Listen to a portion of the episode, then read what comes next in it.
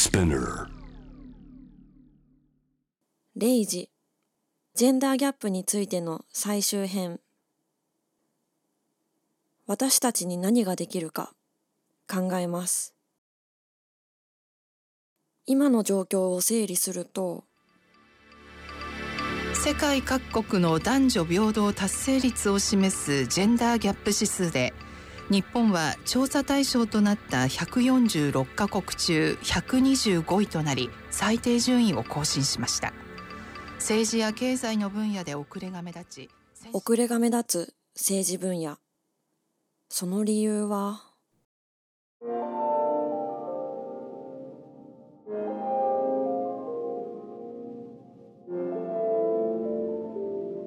選挙制度もそうですし国会議員になってからもそうなんですけれども出産とか子育てと両立するには若干過酷すぎるそういう意味では男性っていうのは奥さんに地元も守ってもらって家のこともやってもらって子育てもやってもらって24時間マッチョに国民のために働きますよって言いながらやってるんですけどもそれが今の時代に通用するのかって話ですよね。でかつその議員に立候補するってなるとかなりお金もかかる。その上でやっぱり賃金が低いっていう状況に置かれている女性の方がですね立候補に伴うハードルっていうのはまあ高くなっているのかなと思います。これに加えてハラスメントがあったりしてそれでも何が何でも当選したいって人はやっぱりまだまだその宗教が絡んでいるので宗教からのその支援をその受けるってなるとやっぱりあの票もいろいろと獲得できますしそれぐらいその熱心に活動をしているんですよね。組織票に頼ってしまうそして宗教系であったり、まあ、そういう政治結社系であったり人たちがまあその女性の社会進出を望まない人たちの応援をもらってるとそういうことを発言しなきゃいけなくてかなり組織票が あのやっぱり強いっていう部分の中であのそこの応援する人たちの意見を取り入れてっていう部分って強いと思うんですよね。こういう団体は話題の旧統一教会だけじゃなくてあの他にもたくさん例えば日本会議という日本最大の保守系団体と呼ばれる団体があってさまざまな保守系の団体宗教団体も含んで結束して一つの大きな連合体を作ろうみたいなそういう趣旨の団体だと思うので。いろんな保守系の団体が一丸となってジェンダー政策に反対しててきっかけになったのが、まあ、99年に男女共同参画社会基本法っていう法律が成立するんですけどこの法律が成立した後もう通っちゃった後に反対キャンペーンがまあ展開されるようになります。この反対運動はある意味成果を残してしまって具体的にどういうのがあるのかっていうと2005年、えーと、第二次男女共同参画基本計画っていうのがまあ出されてそれがすごくあの安倍さん安倍晋三さんとか山谷恵理子さんとかが激しく尽力したらしく大変保守的なまあ私の立場からすると後ろ向きなものになりました。一つの区切り的なところにはおそらくなったと思います右派側にしては。ただその後もやっぱり2005年以降もそういう動きは続いてはいきます。で続いていってあと2006年にはもう第一次安倍政権になるのでもはやそうなるとバックラッシュではなくそのバックラッシュのリーダーだった人が首相ですからもう主流ですよねバックラッシュじゃない時代が来てしまったと。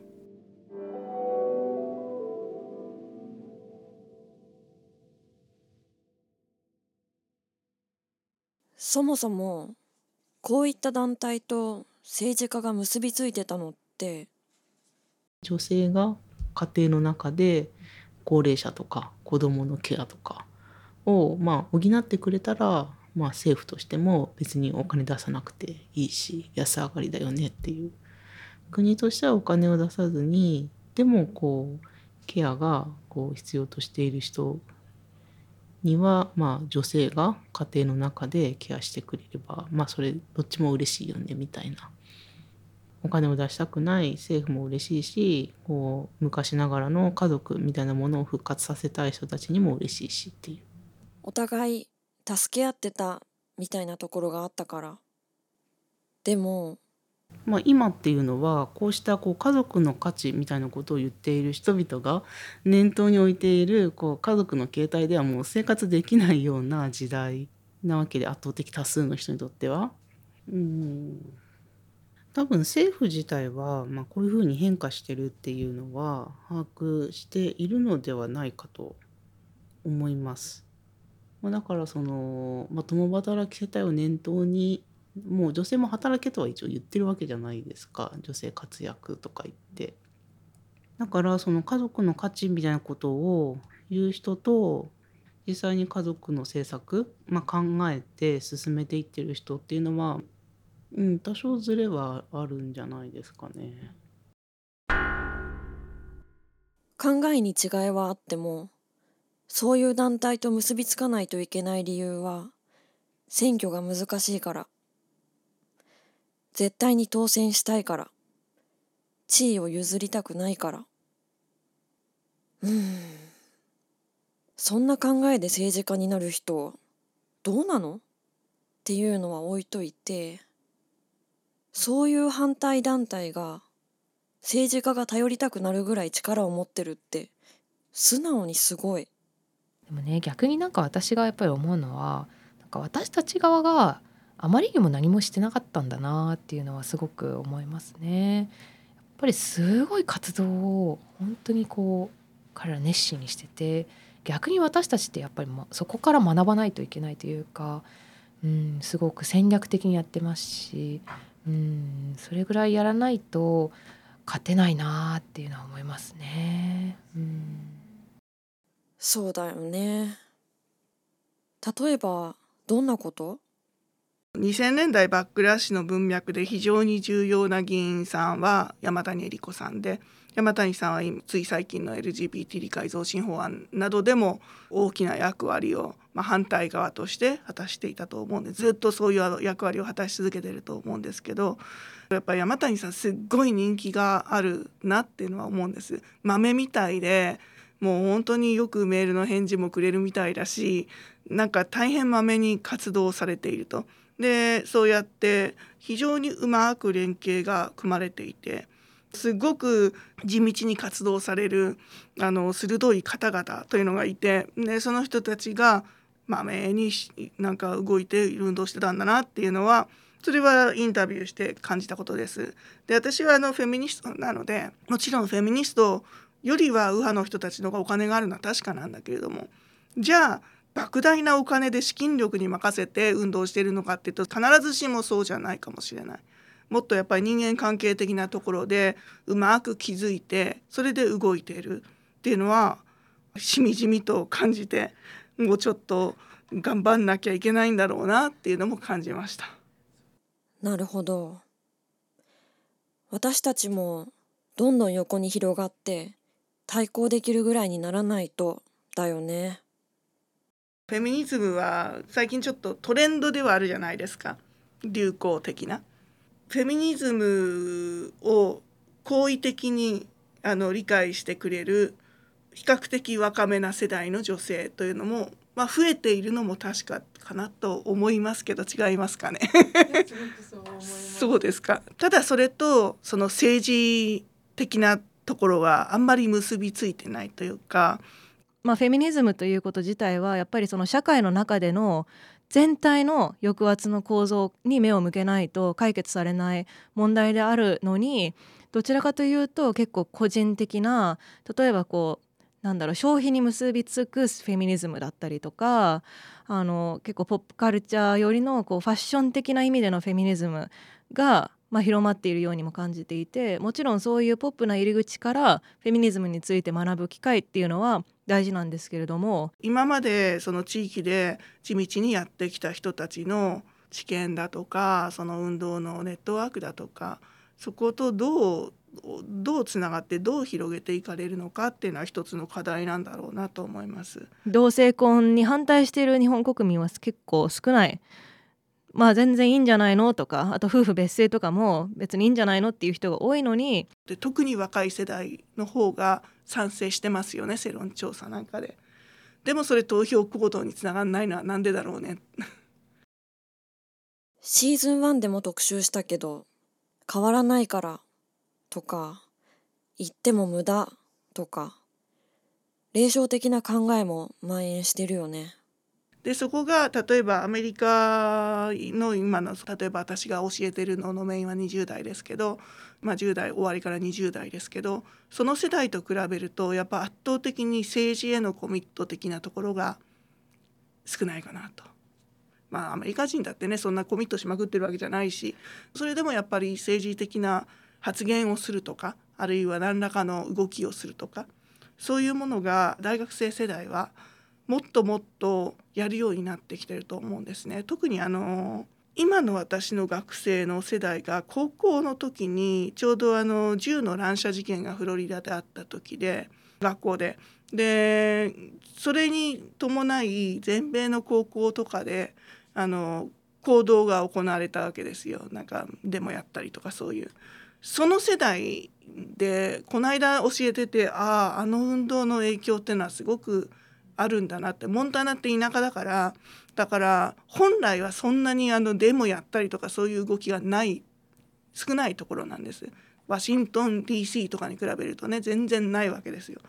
でもあれだけはやったっていう 学生が結構いるからだからあそうなんだその影響ってあるんだってそれともちろん MeToo の動きもずっと高校生ぐらいからあの見てるところでで自分たちもやってたかもしれないしだからそれが結構あの選挙になると頑張ろう的なところにもつながってるように、まあ、見てて思うんですけど。なんか日本の場合はその日本の悪いところとかを指摘するとすぐにこうなんか反日とか愛国心がないと言われたりとかでも本来はやっぱりより良くしようっていう気持ちはあのいいことなはずなんですよね。なおかつその問題がないかのように生活したがる風潮っていうのはもう本当に感じていて例えばアメリカの場合は問題があるっていうことはもう疑いようもないし、まあ、無視することもできない。もちろんその保守な州とか、まあ、リベラルな州とかいろいろもちろん差はあるんですけれどもアメリカのことを批判したところでじゃあそのなんか愛国心がないとか言われるわけではなくて、まあ、どちらかというと良識ある人はそのちゃんとアメリカのシステムの問題を批判できるっていう指摘できるっていうことはむしろその国を良くしようとしていることだからむしろそっちの方が愛国心があるというか。私がこういう活動でこういうことしてたらすごい言われて嫌だったみたいなことを言うとなんかちょっと上のお姉さんたちが「いやなんか怒っていても何も変わらないから笑顔でそういう時は対応するのみたいな「いやいやいや」みたいな。それが問題を維持してきたんですよみたいな。怒んないと変わらないみたいな。やっぱりなんか私たちってすごいなんか怒るっていう手段をもうなんか根こそぎ取られてるというか。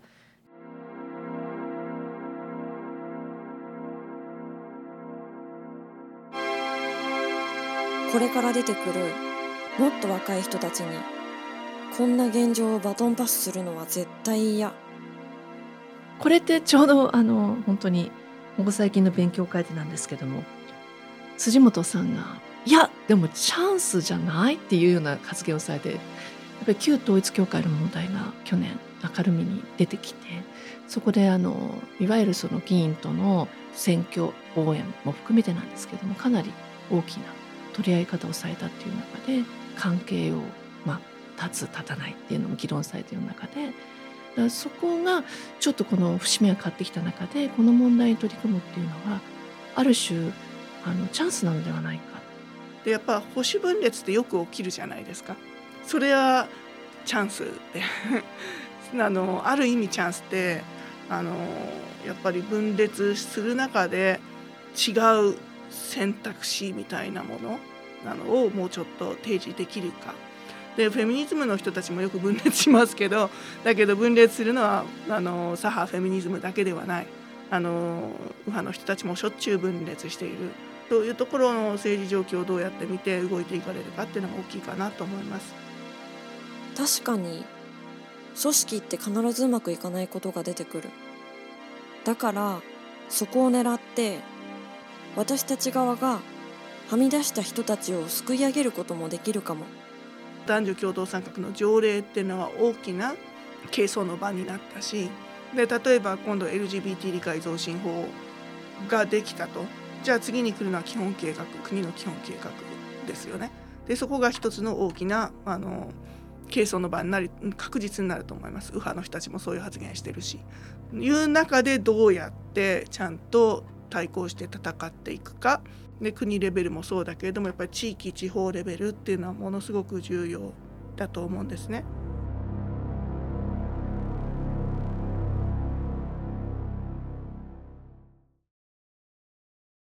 具体的にはやっぱり知ることから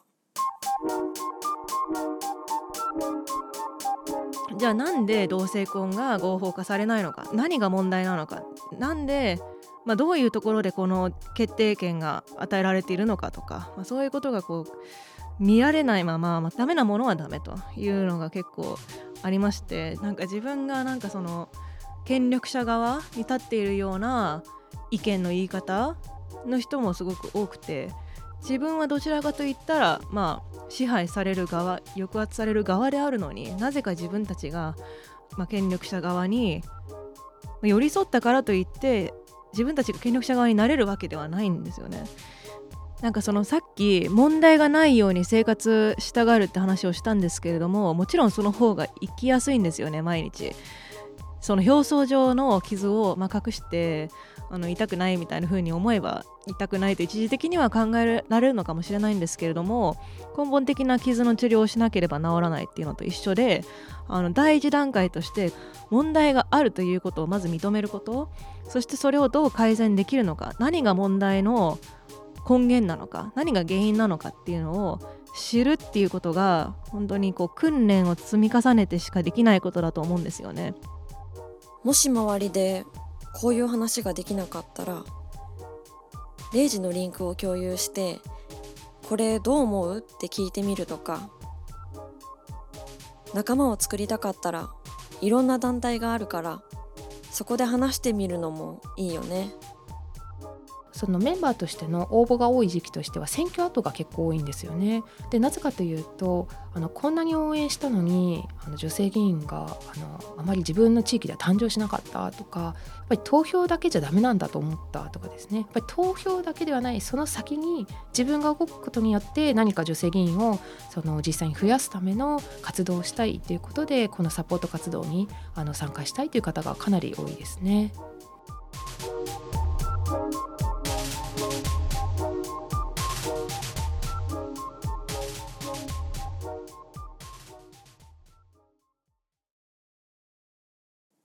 今の状況を変えられる人。それはもしかしたら聞いているそこのあなたかもしれません。最後までお聞きいただきありがとうございます。感想メッセージは概要欄のリンクからお送りください。皆さんの声が本当に励みになります。コメントもお待ちしています。ハッシュタグは、レイジポッドキャスト。アルファベットで R、A、G、E。カタカナで、ポッドキャストです。そして、